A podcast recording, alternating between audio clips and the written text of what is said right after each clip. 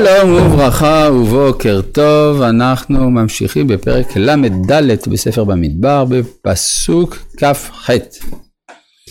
ולמטה בני נפתלי נשיא, פדה אל בן עמיהוד. אלה אשר ציווה השם לנחל את בני ישראל בארץ כנען. השם, המילה הוד חוזרת כמה פעמים, אחיהוד, עמיהוד, וגם לפני כן שמואל בן עמיהוד. כן, המילה הוד זה ברור, זה הטיה של המילה הוד. הוד מציין מעמד מיוחד של המלכות, כתוב לגבי יהושע, ונתת מהודך עליו. ויש פסוק בספר דניאל אשר לא ניתן הוד מלכות בראשו. אז ההוד זה מיוחד למלכים, כיוון שהנשיאים האלה פועלים כמלכים, כלומר הם מחלקים את הארץ, אין פלא שההוד חוזר מספר פעמים בשמותיהם. פרק ל"ה, אל, אלה אשר ציווה השם לנחל את בני ישראל בארץ כנען. פרק ל"ה. וידבר השם אל משה בערבות מואב על ירדן יריחו לאמור, וכאן יש ציווי על ערי הלוויים. עכשיו הלוי, אה, טוב קודם כל נקרא את הפסוק, צו את בני ישראל ונתנו ללוויים מנחלת אחוזתם ערים לשבת ומגרש לערים שעותיהם תיתנו ללוויים. כלומר, כמו שיש תרומה ומעשר מן היבול, יש גם תרומה מן הארץ. נותנים ללוויים תרומה מארץ ישראל והם יושבים בערים. היה אפשר גם, אה, כלומר, לשבט לוי לא נותנים נחלה בכלל, כלומר, השם הוא נחלתו, ואז יוצא שהלוי מייצג בתוך הנוף של ארץ ישראל שארית של המדבר. כלומר, במדבר יותר, לא רק שבני ישראל היו ללא קביעות, אבל שבט לוי גם היה השבט שעמד במרכז של המחנה. ארבע מחנות מסביב לשבט לוי.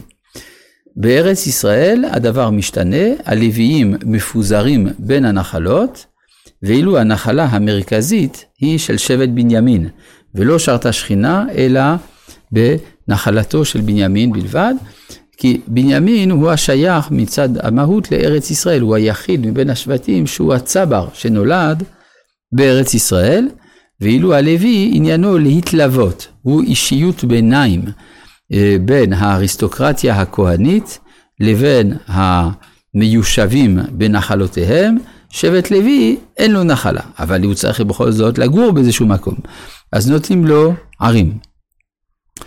והיו, אז אה, יוצא שרוב החברה הישראלית באותם הימים היא חיה בשדה, והלוי יותר יושב בעיר. העיר זה המקום שבו יש איזשהו ניתוק מסוים, לא מוחלט, מן הטבע, והניתוק הזה מן הטבע מאפשר לאדם לבנות את המרחב של החיים על פי האדם ולא על פי הטבע, ולכן נותנים ללוויים ערים. כן. אם הזכרת את השבטים ושבט בנימין, שהוא היחידי שנולד בארץ ישראל. נכון. אז מכל השבטים שהיום, הרי עשרה שבטים לא יודעים איפה הם, אז בנימין כן נמצא? אה, זה שהזכרתי את בנימין שקשור לארץ ישראל, אפשר גם להזכיר את בנימין בהקשר של מגילת אסתר. שבמגילת אסתר גם שני אנשים משבט בנימין הם מנהלים את העניינים. גם אפשר לדבר על זה שחוזה המדינה שמו היה בנימין.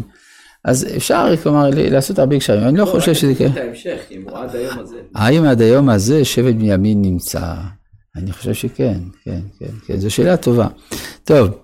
והיו הערים ההם, והיו הערים להם, לשבת, ומגרשיהם יהיו לבהמתם ולרכושם, ולכל חייתם. חייתם הכוונה לא חיה, אלא חיות, כדי שיהיה להם ממה להתפרנס. ומגרשי הערים, אז צריך איזה מגרש מסביב לעיר, ומגרשי הערים אשר תיתנו ללוויים, מקיר העיר וחוצה אלף אמה סביב. השאלה היא, מה זה בדיוק קיר העיר? בפשטות מתכוונים לחומה. כן? כלומר, לכל עיר יש איזושהי חומה, אז גם ללוויים יש או קיר, או מקום שראוי להיות בו חומה, יש שאומרים ההפך, שקיר פירושו אמצע, כן, כלומר, כמו קירות ליבו של אדם, זה מפנימיות ליבו. אז יכול להיות שמתוך אמצע העיר מונים אלף אמה סביב. עכשיו צריך להבין שערים באותם הימים זה לא בגודל אה, עצום.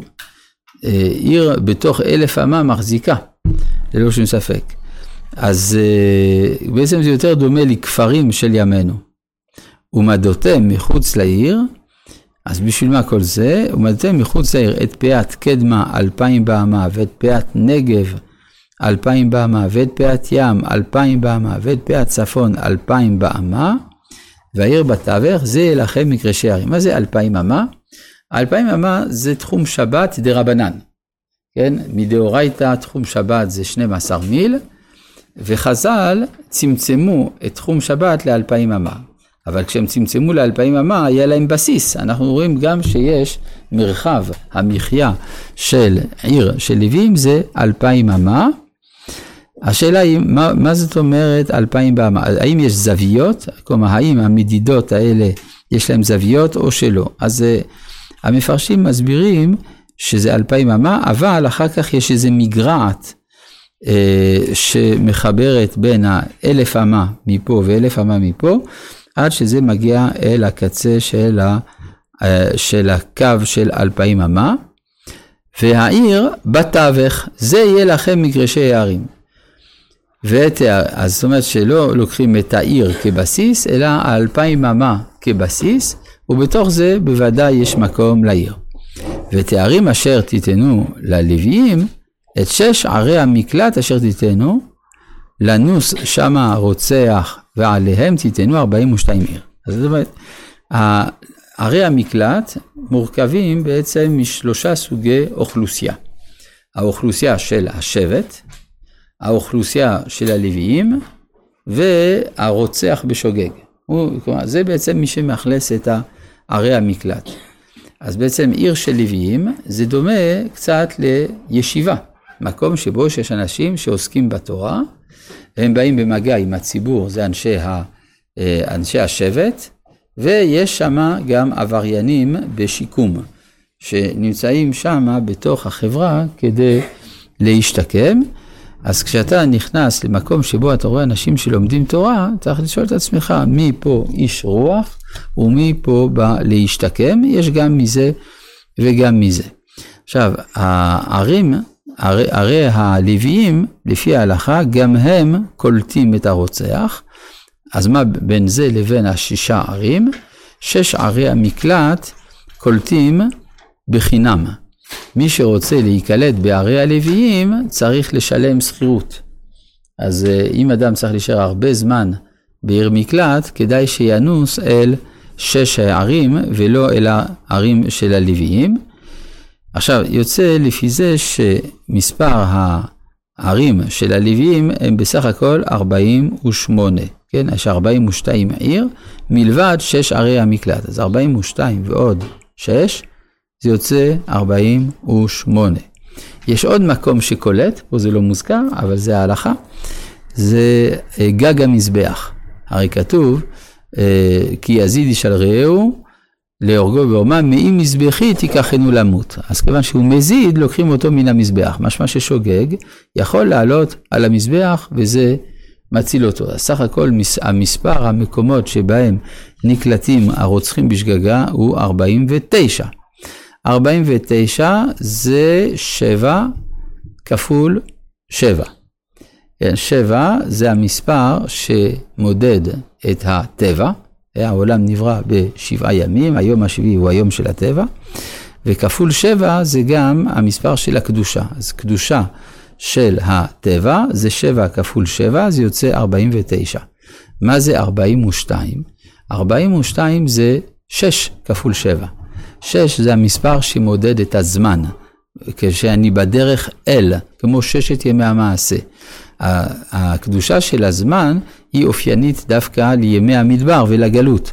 אז, אז כשאנחנו אומרים קדושה של הזמן זה 6 כפול 7, זה יוצא 42, זה הקדושה הראויה ללוויים, וזה כמספר המסעות שהיו במדבר. היו 42 מסעות במדבר, כלומר, כשיש משהו שיוצא מן היציבות, אנחנו עם המספר 42. רבי